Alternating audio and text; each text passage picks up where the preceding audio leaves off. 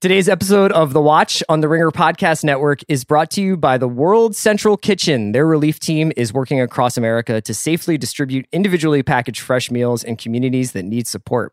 They're now serving tens of thousands of meals daily in some of our biggest cities like New York and Los Angeles, and they're launching initiatives across America to deliver fresh hot meals to hospitals and clinics fighting on the front lines while keeping local restaurants in business as well. You can directly help the heroes in hospitals and clinics who are fighting for us, and you can help keep your local restaurants alive. Go to theringer.com slash WCK to donate, please. We're trying to raise $250,000, and if you have the means, it is an unbelievably great and useful cause that helps our hospital heroes, emergency workers, and local restaurants. Please give whatever you can. The money goes directly to World Central Kitchen, and it is a charitable donation once again. That's theringer.com slash WCK. I need support staff to clear the room. Stand up and walk now. Hello and welcome to The Watch. My name is Chris Ryan. I am an editor at TheRinger.com, and joining me on the other line, every time we talk, it's a conversation with friends. It's Andy Greenwald! That was for the real Rooney heads. Uh, we're talking about Sally Rooney today. We're talking about normal people, which just Normie peeps. Premiered last night on the Hulu network. And I gotta say, man, every time I hear Sally Rooney's name, ever since I've done the Ferris Bueller rewatchables, I just think about Alan Ruck going, Rooney! Get a hold of yourself, man! Sally Rooney, you did it, man. You came She through. Queen of two genres. What's the other genre? I guess mediums. Let yeah, me take right. that back. Woo, it's Thursday, and we're we're if it's a little steamy in here, it's because we're talking about normie people. Uh, it's we're talking about normal people, and today Andy and I will talk about the first couple of episodes.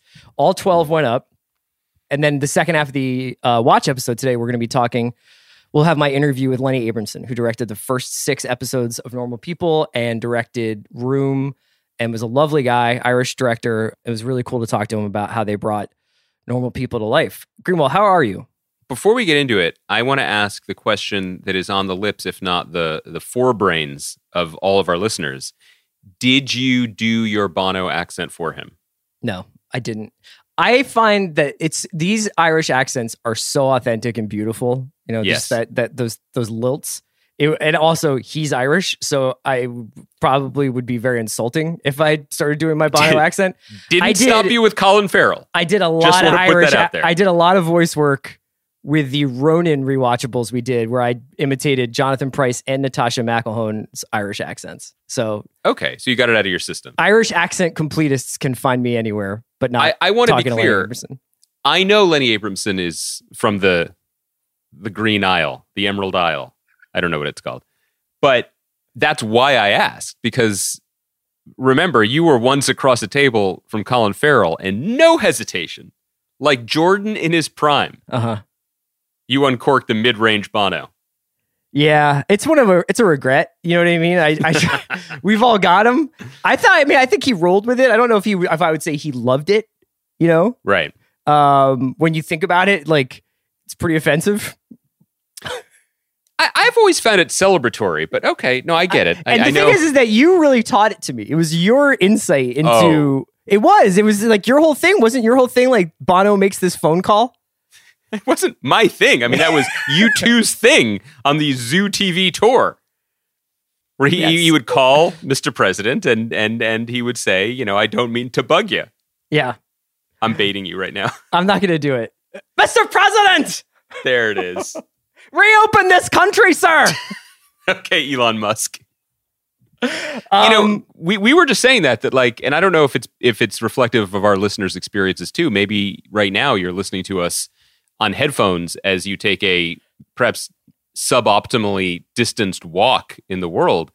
But I would say once the weather turned here in LA, people are getting real frisky. Yeah, they're, they- Peop- they- there's there's a lot of activity on the streets right now. People are getting reckless. People are walking two abreast. Yeah. And I was trying to explain this to Chris and Kaya earlier, but like if you are doing that, I will give you such a stern, difficult to decipher look from the top third of my face, which is not covered during my so run.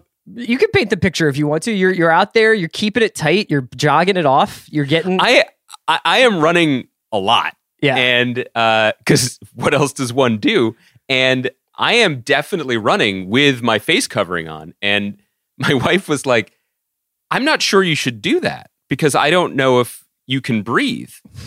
And I looked her in the eye and I said, I 100% can't.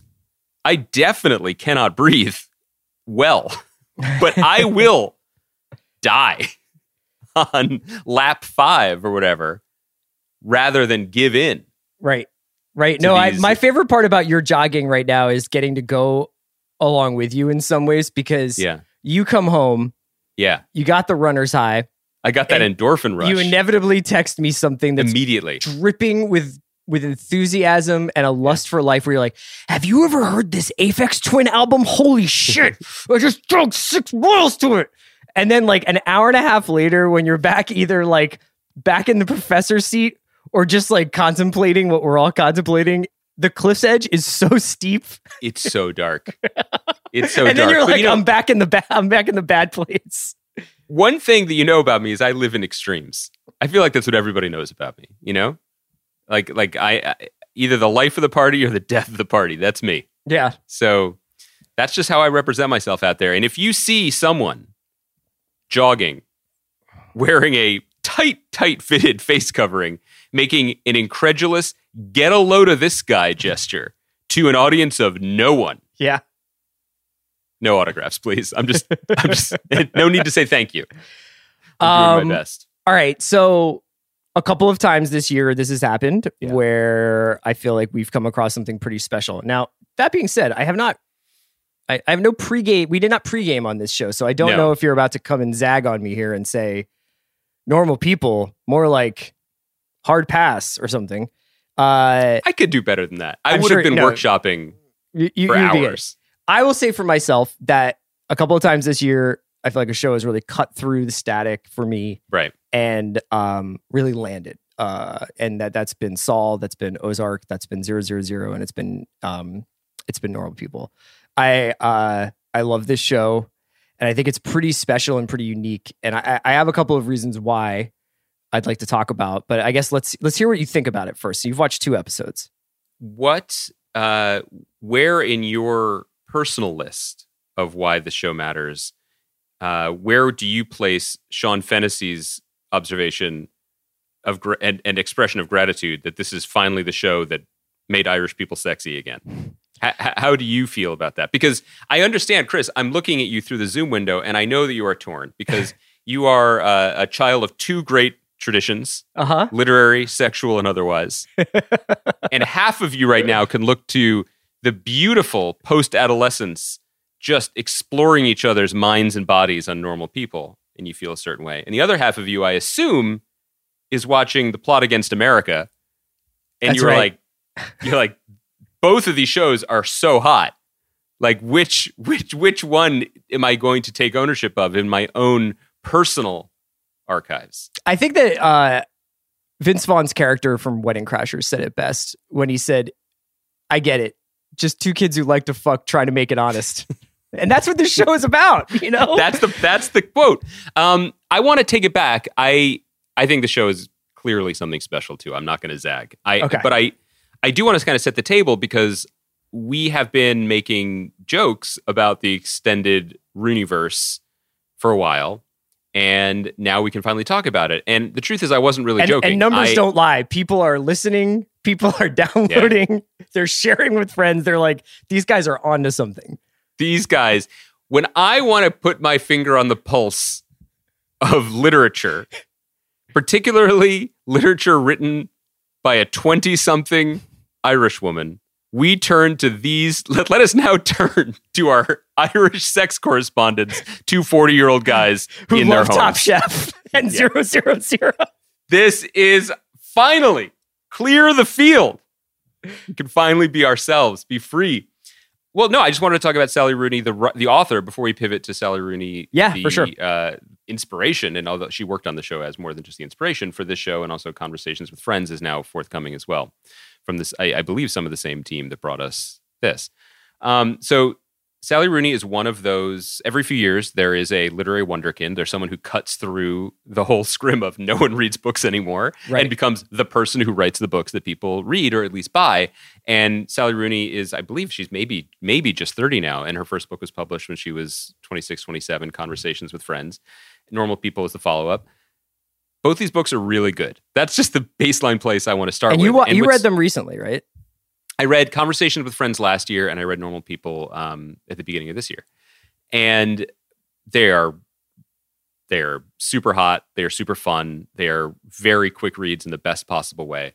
Um, the best way I would describe her uh, in her in her particular gifts as a writer is she's kind of like a Geiger counter for the internal lives of young people her books are written very very very much subjectively very very much first person and she has a kind of wonderfully affect free affect in that she just seems to sort of tune her literary radio dial into the innermost thoughts and lives and emotions of these characters. Uh, in the case of normal people it's between the characters who you've now met on the show marianne and connell and it toggles between them in first person. And it feels like a she's just receiving the broadcast and then putting it on the page. There's Yeah. very little frippery to it. And there's something that is so compelling about the way she communicates in her lives that it, and this is kind of a grandiose word, it kind of forgives anything else you might find fault with in the books because she's a young writer and she's still figuring it out, blah, blah, blah. But it, there's something that is so true about the tone and the voice that it is undeniable and it's also really pleasurable to read. And I guess going into this project, my main question was how do you successfully make something so internal external? How do you stay true to what made the book fairly magical when one of the things, for example, just to pull something out of uh, out of the out of the bag, uh, one of the things that made it so magical is the way she writes about Connell's inner life, for example, and much of what's happening inside of him is all the things that no one outside would ever be able to see. Sure. Um, the way he the way he he processes his own shyness and his class awareness and his shame and his desire and all of the way that turns it's just sort of just uh, beef stew. That's a big thing in Ireland, right? There's like a big s- chunky stew of emotions in his head. Um, You spent a lot Why- of time wh- there. I could tell.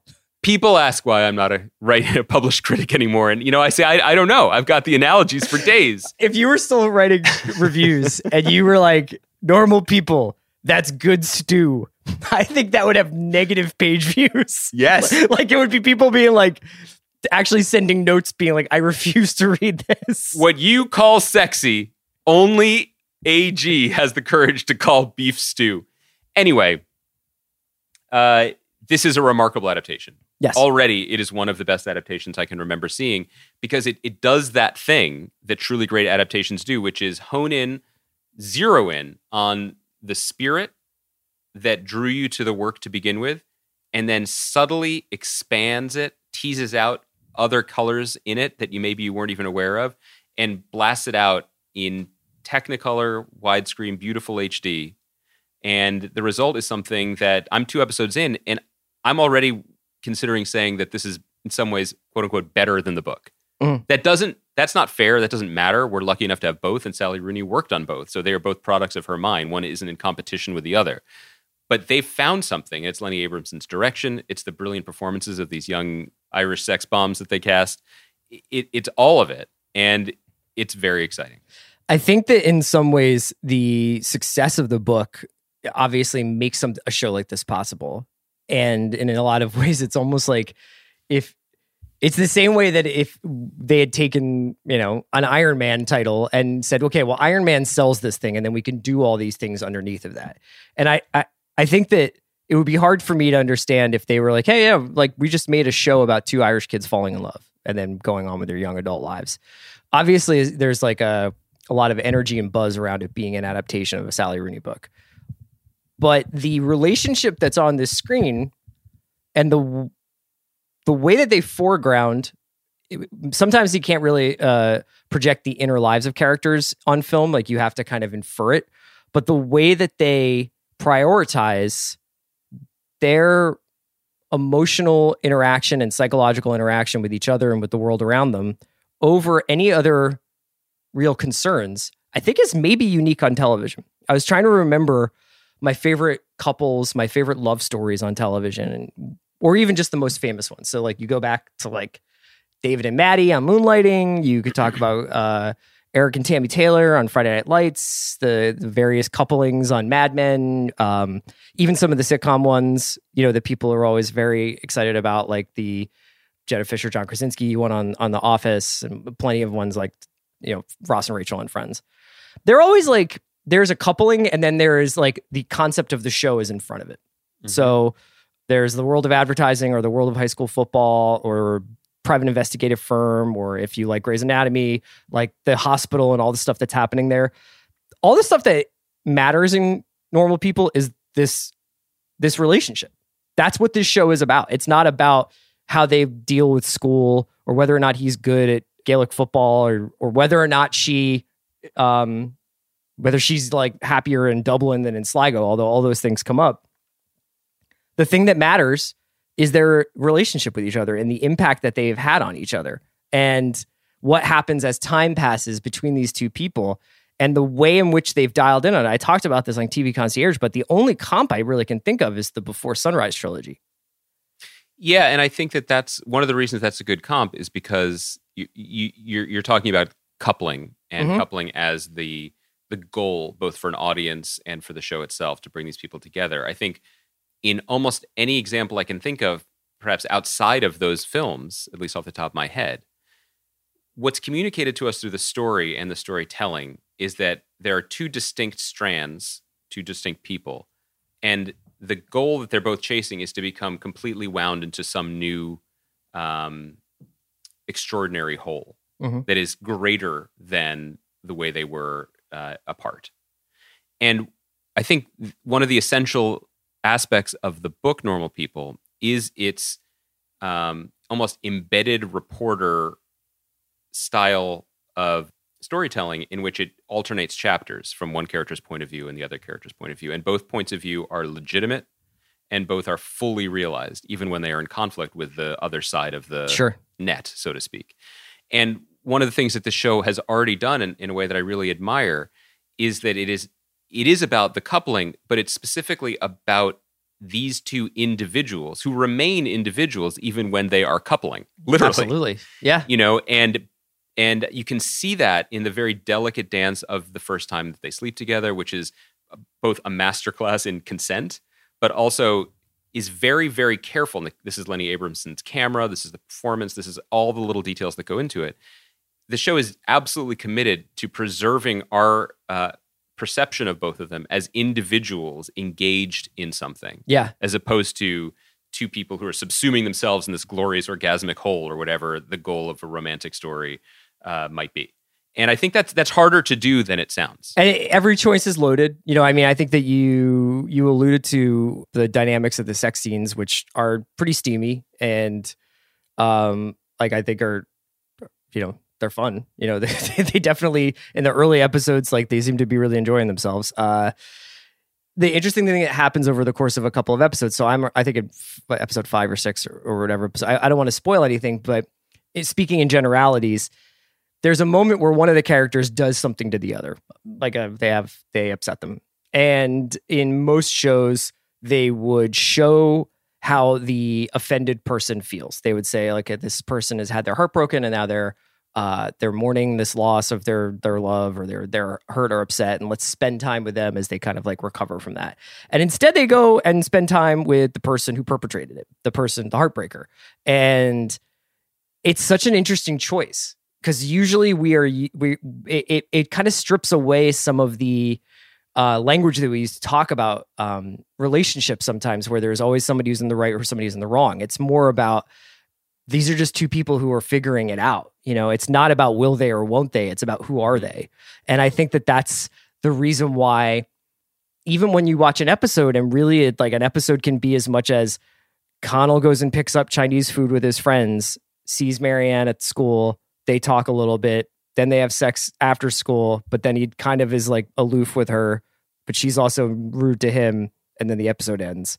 That's that's an episode of normal people like there's nothing there's no island from lost here there's no you know don draper figures it all out at the end it's really really really like life I was reading an interview with, um, and I want to say his name like a Mexican spirit. I want to say Paul Mescal. I'm sure that's not right, but it's five o'clock somewhere. i'm guessing it's mescal but i don't know Probably. And he was talking about, and he's a 24 year old guy. He's done mostly theater before this. And he was talking about, you know, of course, everyone's like, what was it like doing naked sex scenes? And he spoke about the person who worked on the show filling a role that has become, and this is a good thing, that's become standard on most Hollywood productions over the last few years. And that's an intimacy coordinator. yeah And I can't think of a show better suited to have someone in that role than this show because it is not necessarily about sex. It is not necessarily about romance. The show itself is about intimacy. And intimacy meaning people navigating larger spaces as they do in, you know, the the, the sort of torture box that is high school yeah and then there's a dramatic power shift. I haven't seen it in the show yet, but I, I'm assuming it's there. It's in the um, it's in the book when they get to university, and then even even beyond, navigating these larger spaces, but seeking solace in the very small spaces between them. So going from macro to micro, and trying to find something in that intimacy and the sort of push pull in all senses of that. And so when you're talking about a scene when someone one character hurts another character, that is also intimate. Mhm. You know, and I think that it, it's the rare show that understands that as a through line. That that's its subject matter. That is its um, premise. That is its advertising agency or its uh, polar bear strewn island or whatever you want to call it. That is very rare. Yeah. you know, it's very rare to watch on TV or in movies. And look, like let's pull it back on a business perspective. It's very hard to say I want to make a show about people and their feelings that's what i'm saying Uh, man it's really you don't you don't get to do that unless you do have the cover of a best-selling book. Yes, and that this person has a ton of fans and that they'll be interested to see how this show is executed. Plus, maybe you get people who haven't read the book and are just interested in like the two characters.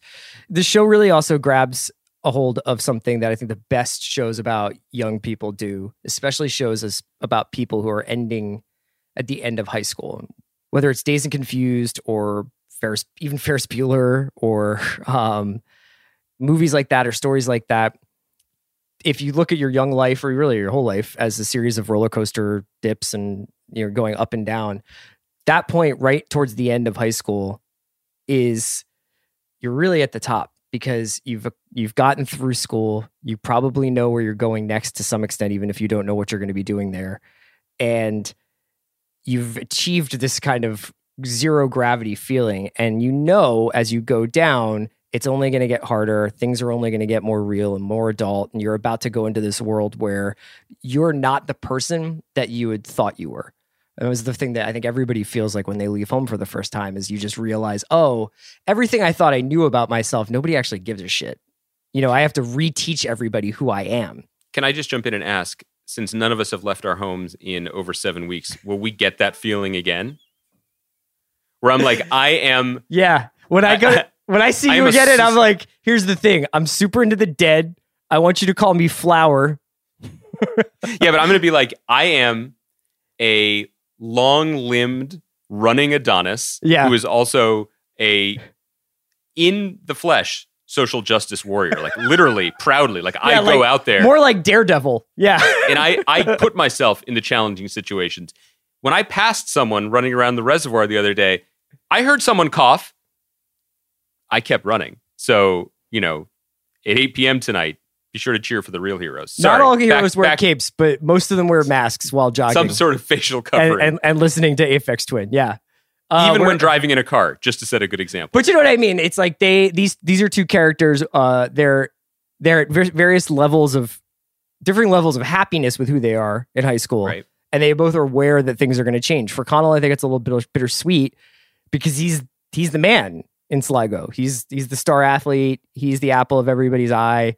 He's got a great relationship with his mom, even if they have lesser, they don't have the same means that Marianne has.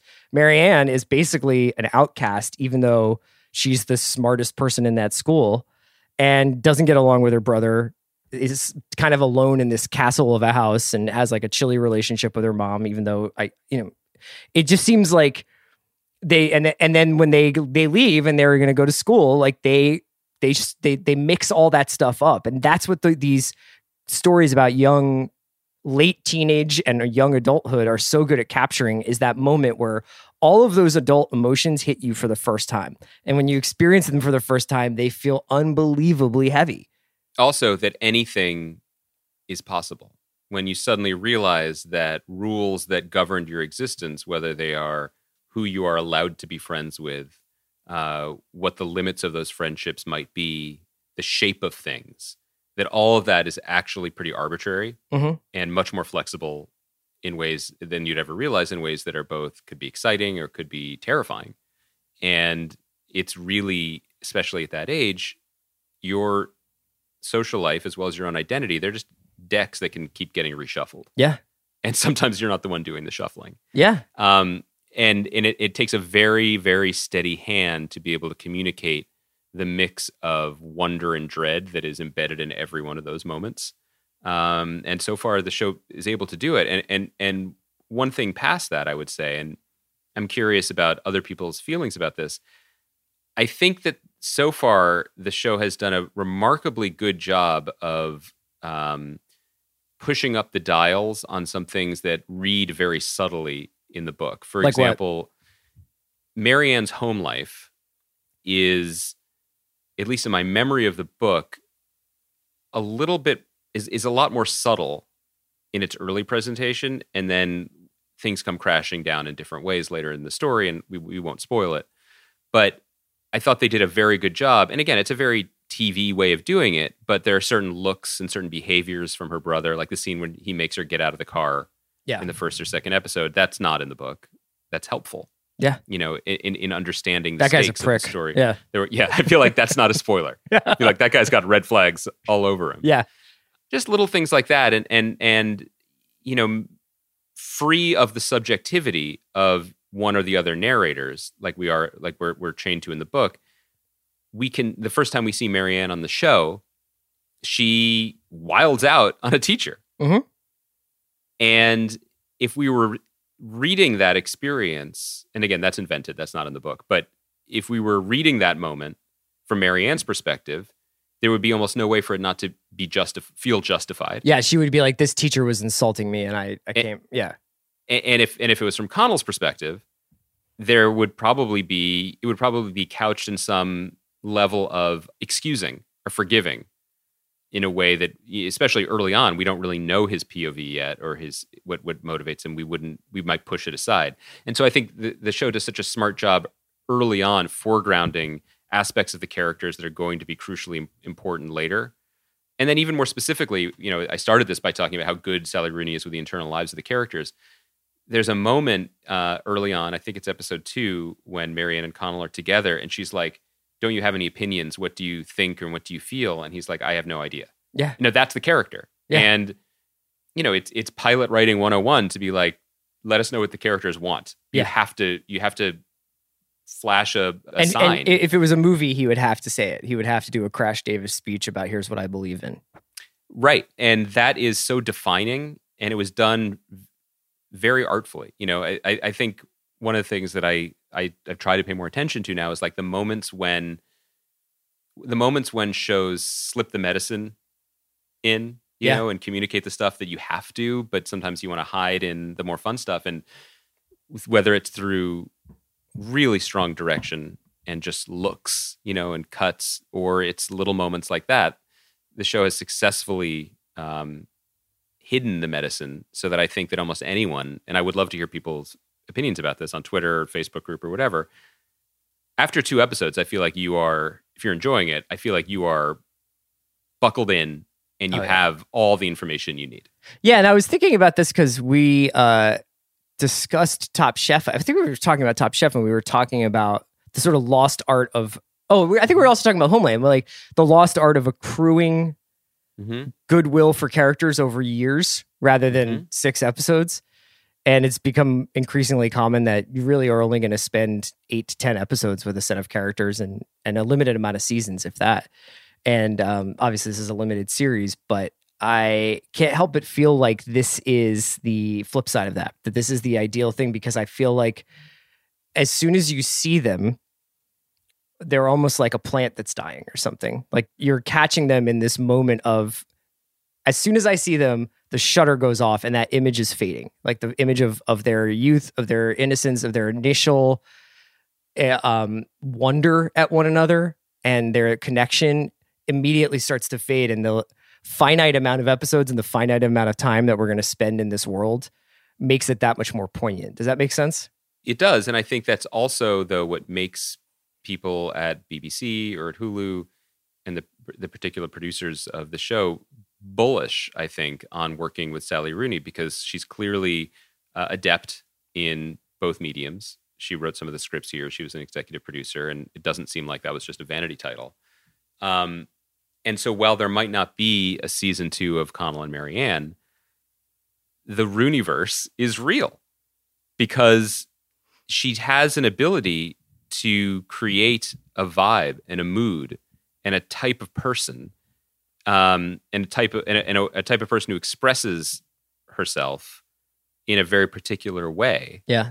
and i think that that is a real opportunity so that there could be multiple series in this world now i'm not saying that this is a Connell's mom same- just yeah, it's on the same. I, I would watch that. Let me just stop you right there. But I'm saying there's not. But but I'm not saying it's like an. It, I, I, I'm not seriously saying it's an expanded universe where we will. No, see but it could be a- credits. a, like a, a a vibe It- that was like, oh, you want another show like this? Here we go. It is a. It is. It is the definition of a big mood, yeah, and um, that's pretty cool. yeah. Uh, do you want? Is there anything else you wanted to hit on this show? We can. Otherwise, we can throw it to my interview with Lenny. I think I, I kind of want to hear the interview. I mean, I'm excited. How, we should we decide how we want to cover this show because did they drop the whole They thing? they put them all up, man. Wild So, reckless. What do you feel like your appetite is? Did you watch this with your wife?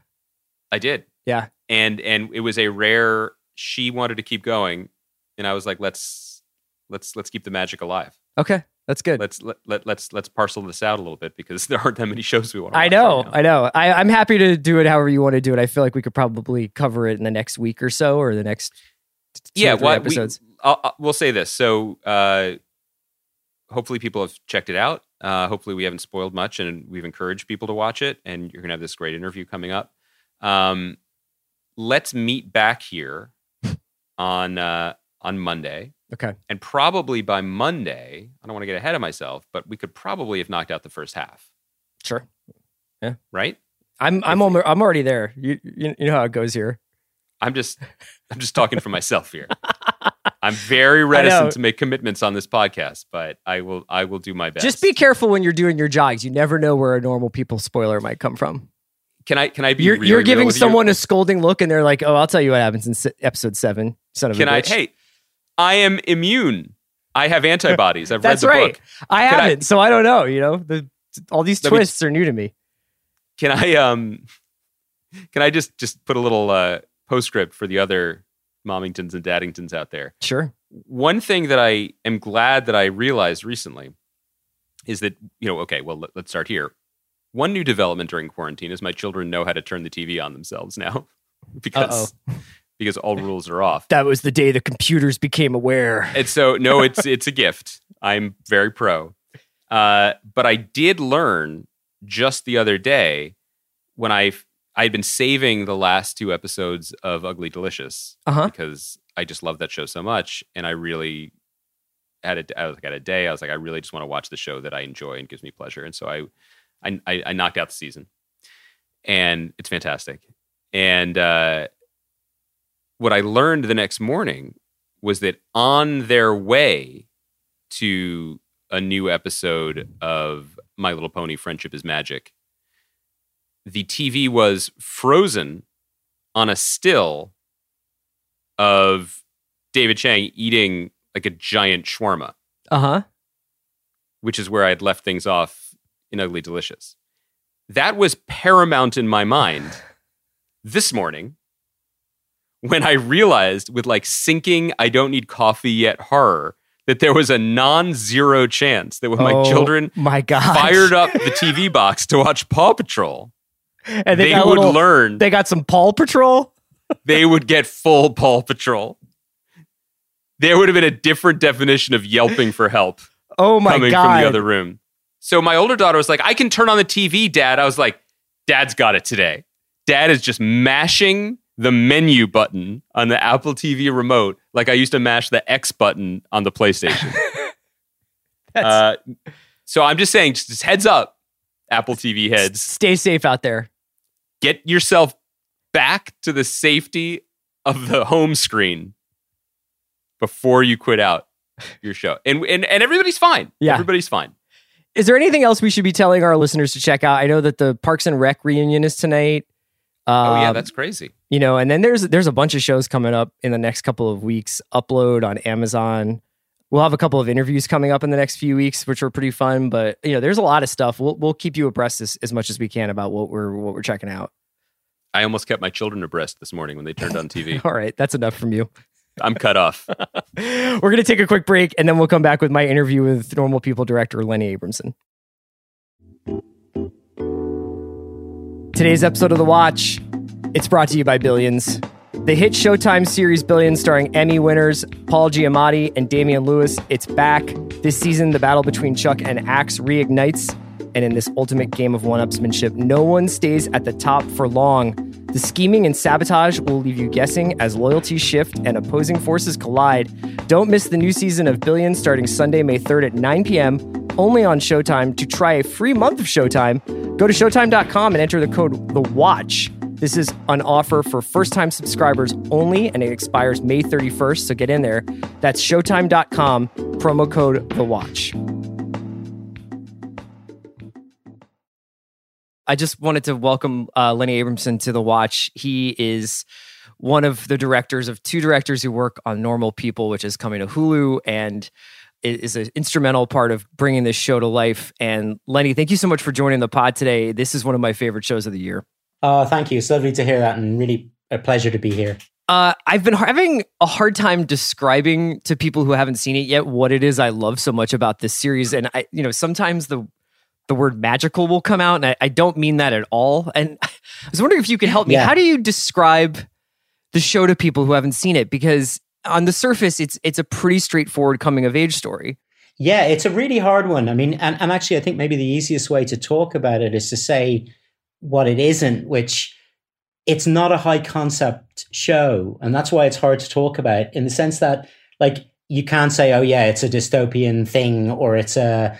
It's one of those ones about uh, you know, there's no mystery at the start, there's no dark secret to be uncovered, there's no high concept sci-fi premise, right? And so many of the shows around at the moment like fall into those sorts of easy to describe or kind of sexy to describe uh, categories. So it is exactly what you say. It's a kind of coming of age story. It's a love story. It's a story about intimacy, and it's a story about the sorts of like two young people falling in love, which tracks them over a kind of key four year period in their lives from when they're about 18 to sort of early, you know, 22 or something. But at the same time, it is sort of special. And that question keeps rising what is it about it that makes it stand out? And uh, so, what, what would I say? Uh, I think like it successfully shows intimacy. So, it's very textured and you really feel like in a particularly strong way, maybe that you're with the characters, that you're really having an encounter with them. Yeah, I found that my wife and I, am watching the episodes, are as emotionally invested with the happiness of these characters as we are with anything like is even like Better Call Saul or or or Yeah. you know what I mean? Like even characters who are under intense amounts of pressure and, and are bumping up against the underworld and crime, we feel It's almost really as- nice that you say that because Better Call Saul is my sort of all time favorite of the current shows. And I always use it as an example of like how when things are really brilliant. Yeah, that's great.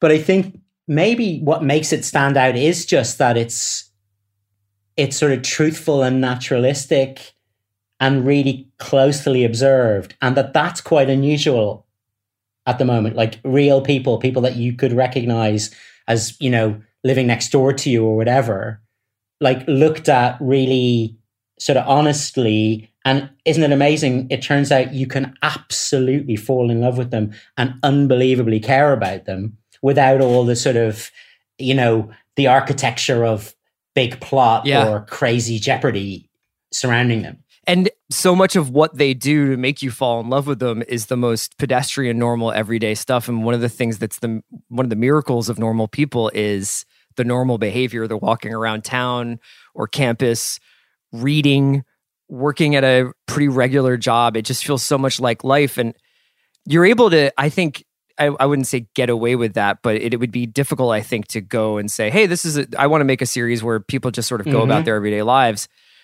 I guess partially under the sort of umbrella of it being from this this sort of hit novel, but also there is an elasticity to episodic television runtime now where I think that you're able to cram all this interesting stuff in to relatively short episodes. I, I don't know. I was wondering if you could talk to me a little bit about the decisions made for how you were going to break up these episodes.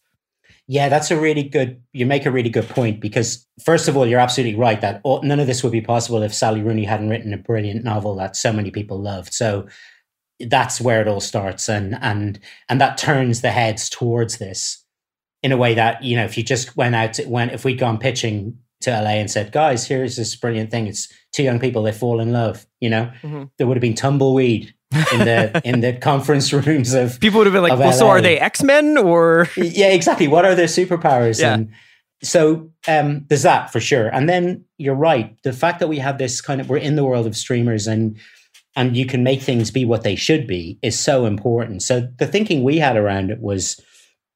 Um, well, we knew it was going to be TV because the novel. It's. I mean, my my background is really film, but we knew this would be TV because the novel is episodic and it is, and it's also its focus is detailed, right? So you know, television allows you to do that, and and uh, in a way where sometimes film imposes the need for this like massive arc or or this one central huge event or something, which television doesn't sort of doesn't kind of nail you to that. And then the normal thing for drama, or the normal thing that has been the case for drama, is that you're looking at 45 minutes to an hour. But I don't think that would have worked for us. I think there's something about this short episodic format. So our episodes range from longest is maybe 35 minutes, shortest is about 20 minutes. And what that lets you do is just go and say, takes the audience, a bit like the book does, and says, let me show you this thing. It might look kind of small from over there, but let me take you and show you this up close and track everything that's going on. And wow, you won't believe how fascinating and how kind of moving it is what's happening between these two people and with the people around them. And if that takes 20 minutes because it's like two or three really key scenes and some setting up, let it be 20 minutes. If it takes a bit longer, then that's fine too. But you're not going, oh God, we need loads of we need loads of events, loads we need a B story, you know, everything that you might need if you've got your like conventional hours worth of of drama to handle. Yeah, all of the sort of any B story, any so, sort the supporting characters all sort of emerge through the POV of the two main characters that we're we're getting to know over these episodes. So there there isn't that conventional like and now for this is what the parents are doing or this is what the friends are doing or this is how this other girl or this other guy are feeling. I know with the adaptation of of Room, you, you you obviously felt a really deep connection to the material. You wrote this letter to um to the author about why you felt like you were the best person for for the material. What what drew you to Sally's book, uh, and what made you feel like you were the the right person to help bring it to screen? Well, when I read it, um, and I was lucky enough to read a copy before it was published via my longtime great friend and producer Ed Guiney from Element Pictures. He's and I've worked, I've known Ed since we were teenagers, so it's got that we have this long Oh, that's cool. connection. It's brilliant, and um, it's the thing that other directors look at me with. That's where the most envy ever comes from is that I have a long term producing partner that I trust and love. You know, but so Ed Ed said, "Read this, you're going to love it," and I did, and and I did love it. And I think what got me there's like there's a thing I love about the novel, and then there's why it might fit me. I loved exactly all the things we've talked about. I love the fact that Sally takes the intimacy between two young people seriously. That she writes about people who are young, but not like for a young adult audience. It's it's absolutely for anybody. It's for people who love literature. It's for people who are in school. It's for it just has this kind of uni- extraordinary universal kind of appeal. But she writes positively about intimacy and about sexuality and about sex.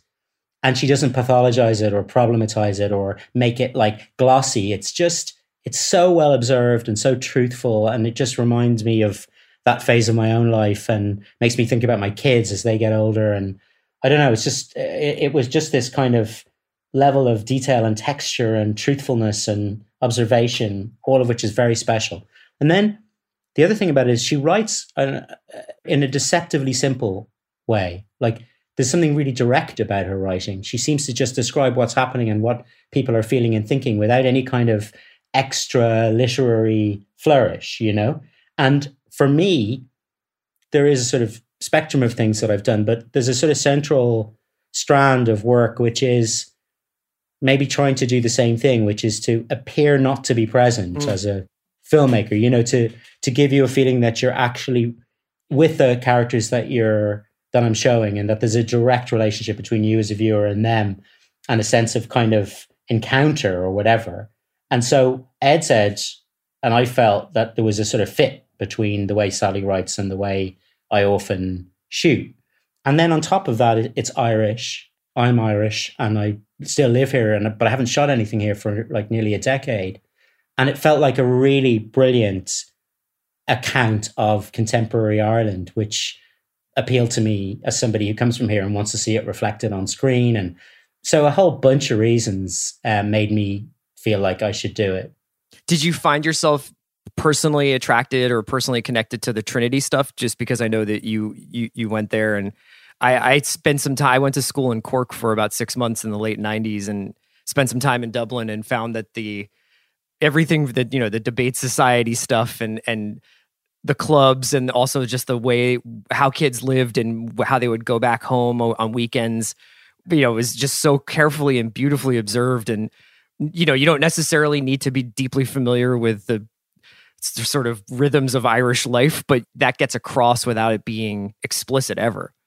Oh that's great to hear. And and uh, that's amazing you were you spent time here. It's um yeah i i recognize the dublin she described and uh, you know i was in trinity uh, as you say. But and I also did that scholarship exam and lived in college. And um, although I come from Dublin and you know have a very different background really to either Marianne or Connell, that was a real point of connection. And what's amazing about it is, although it's changed a lot in the 25 years since I was there, more actually. In fact, I'm going to lie. I'm going to say 25 years hmm. since I was there. Let's just let that be on record. Sure. uh, um, Give me that one. There's no fact checking in podcasts. Come Isn't on. There, nobody. Just stay off Google, everybody. Um, but I, yeah, I recognize the the feelings that they, they had. And it's funny, Sally says herself that she's, people say, well, which one are you? You know, are you Connell or Marianne? And she always says they are both aspects of her experience there. And I recognize that too. There were moments where, like Marianne, I felt like, oh, I found my tribe. And, you know, I felt like I was growing and, and finally could sort of, you know, like express myself better than I was sort of felt I could in secondary school. But on the other hand, I also spent a lot of time feeling intimidated, out of place, sort of overwhelmed by it, like Connell does at the beginning. So I thought that was a, she just did a beautiful job of expressing, like you say, a universal truth about shifting from a smaller life into a bigger one as you get older and how daunting that is but I think even if they'd gone, you know, even if even without that connection, I would have I would have wanted to do this book. Well, I think you you, you do something so wonderful though with the show too, where the person who you often choose to spend time with or or or see the world through, they get their turn at odd times for what would usually be a love story. So you almost would think that we would be spending more time with Marianne before after she feels like Connell has dumped her for lack of a better term back in yeah. Sligo. But instead we really get this kind of maudlin but beautiful episode with Connell kind of going through his life and then finally realizing at the end of an episode that he he misses her and that he, if he doesn't have her to talk to he almost has no one to talk to and it was such a brilliant move to not spend the entire time with the person who's probably crying and and and we don't even know what's going on with Marianne we we just kind of we were left to wonder the same way he is. How did you sort of make those decisions about POV and how you were going to divvy up not screen time, but almost where you were going to be directing the the audience as a sort of emotional investment at any given time? Well, all through the adaptation process, the great thing was we were all working pretty closely together. So there was Sally and Alice Birch, who's this brilliant, she wrote Lady Macbeth, brilliant screenwriter and playwright from the UK.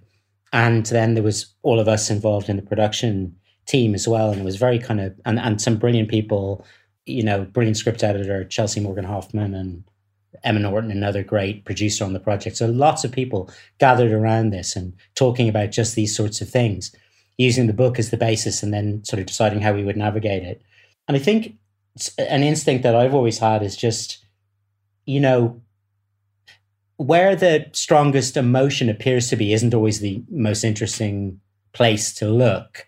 Like, in a funny way, we all know, well, most of us know what it's like to love somebody and be dumped and and the, that devastation in a way you kind of get that for free i think as a as a viewer but connell's particular encounter with himself at that point in the story where he realizes how ridiculous his anxieties were about the relationship and how his kind of obsession about what other people might think how kind of that robbed him of something that felt like the most interesting place to sit at that point.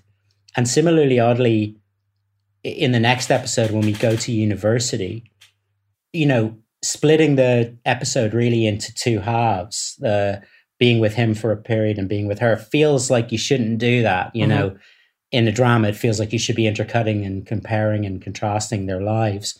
But actually, taking her away from him for such a long time means that when you do finally bring her back, it has such power. And then you go with her for a period of time and you kind of have to catch up. And there's something really lovely, I think, and it's something I believe in a lot in screen storytelling of finding ways to make the audience active, you know, uh, like jumping to a place where you don't expect to be, having to kind of gather yourself. It kind of sharpens the attention. Oh, yeah. It allows, it, it kind of creates a sort of lean in feeling, which I think that's the kind of attention capital that a, a filmmaker can really use then. So I don't know. It's just there was there was a lovely organic quality to how those decisions got made, and even in the edit, you know, like tweaks to that and and kind of reconfigurations of that sometimes found even more interesting ways to tell the story. I mean, absolutely. I mean, we this kind of is the theme of our conversation, but we spend so much time when you watch a certain kind of. I mean, I, and I, I I love superhero movies, but like when when you watch a, a, a kind of big genre movie where a lot of the work you're doing is basically like people telling you what you should know about characters rather than mm-hmm. showing you what you should know about characters and yeah. and when you're sort of in the at Trinity with Marianne and you're sort of discerning what kind of relationship she has with Gareth and this other guy who likes her and but she's met Connell again and you all that stuff is filling in and you're you're learning so much about where she's been since the last time we've seen her and it, it, you're right it does make you pay attention is almost like you're watching an episode of, of sherlock or something. Yeah it's funny how like it's a really interesting thing. So if you're if you're working along genre lines and i'm like you i get great pleasure from that when it's well done but the way it works is even if people are taking unusual routes through they are still playing with the same kind of key like nodal points of the story because that's what the genre demands and so a lot of the time you're going, oh, okay, that's the sort of thing I'm in. Or, oh, right. I thought I was in this, but actually I'm in that. And that's a great way of like, that's a really playful relationship with the audience. It's sort of like when you go, when you, when you take the safety, you sort of take the safety net away when you work in a different way where, where you have to build it the experience has to be built in and of itself and you don't have those kinds of expectations. You do have lots of story expectations still. I mean listen it's a love story and you know you want them to be together and i'm not suggesting that we've invented some new form or anything like that.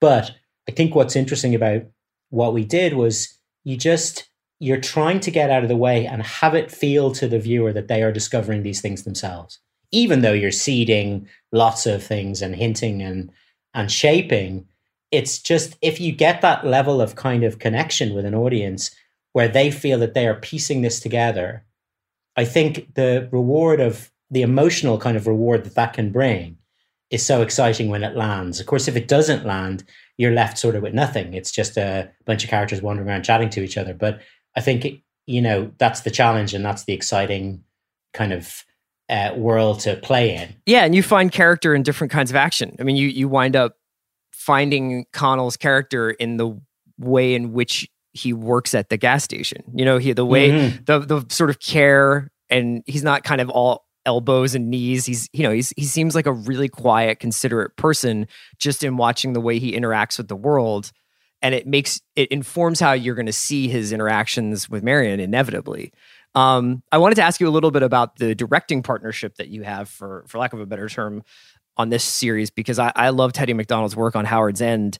I, I was wondering how Yeah. the two of you worked in tandem and and how it was sort of finding a coherent vision for the series that would allow the two of you still to sort of do do your auteurist things that directors love to do.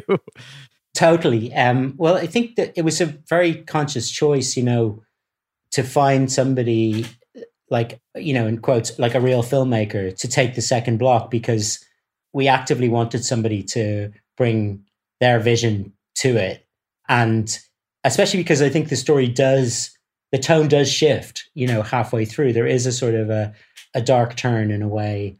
And it felt like the story was like solid enough to hold another sensibility and to let that flourish. So I think with Hettie, we talked early a lot.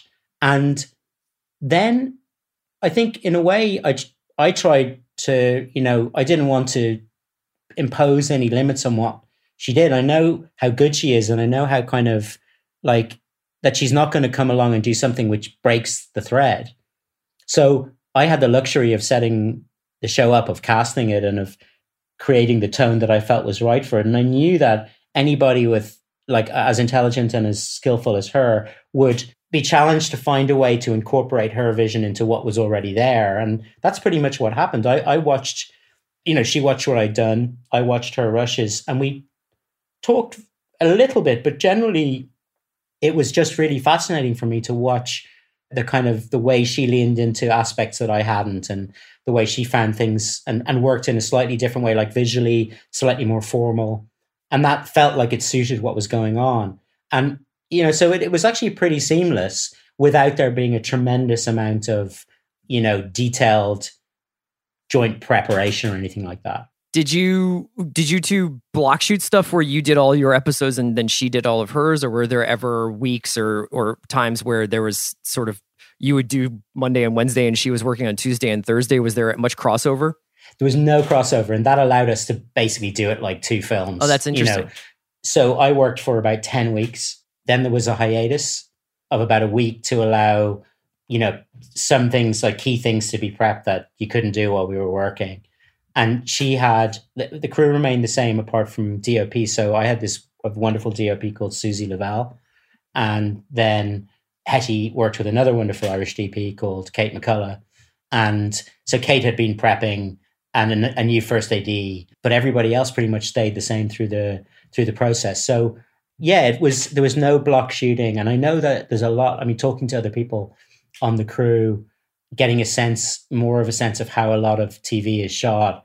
It seems like there's a lot of double banking and a lot of people, but I think if you can divide it like this, it just gives everybody, each director, a sense of of like of really steering the boat for that those weeks and not having anybody else kind of coming in and out of the process.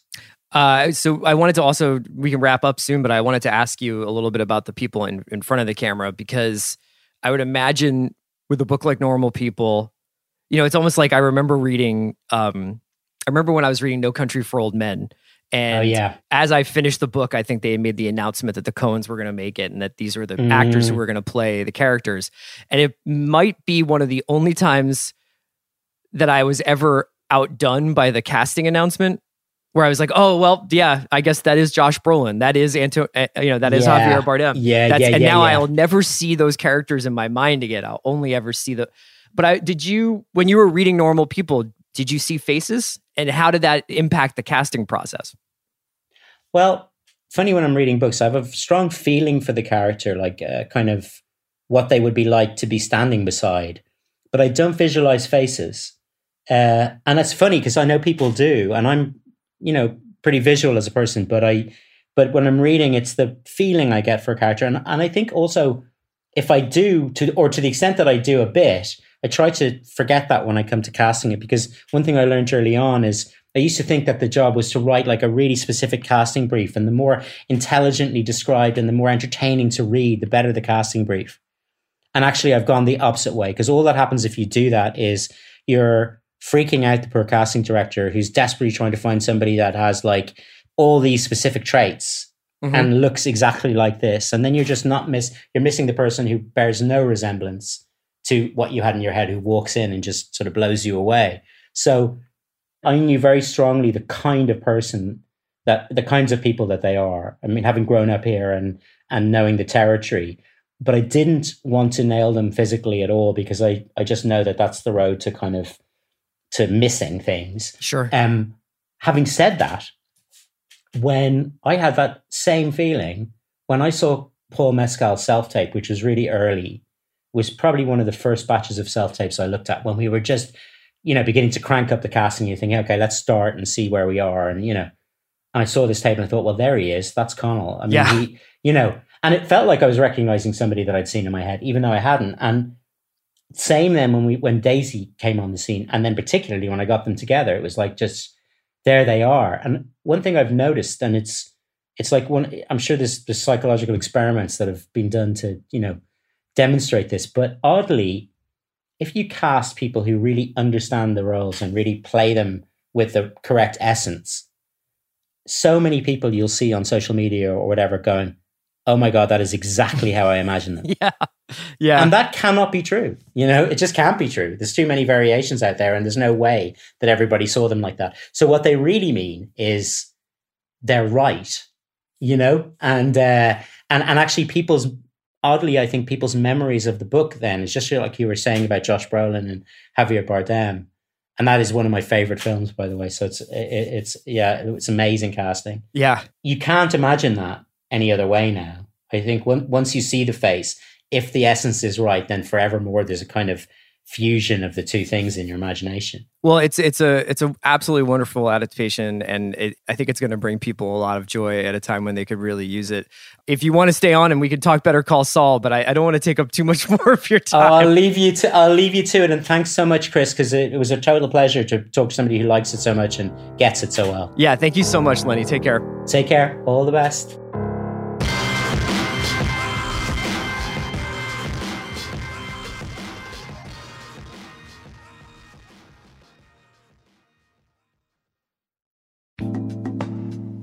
Today's episode of The Watch was brought to you by the hit Showtime series Billions, starring Emmy Award winners Paul Giamatti and Damian Lewis. This season, the battle between Chuck and Axe reignites, and in this ultimate game of one upsmanship, no one stays at the top for long. The scheming and sabotaging will leave you guessing as loyalties shift and opposing forces collide. Don't miss the new season of Billions starting Sunday, May 3rd at 9 p.m. only on Showtime. To try a free month of Showtime, go to Showtime.com and enter code The Watch. This offer is for first time subscribers only and expires May 31st. That's showtime.com. The code is The Watch.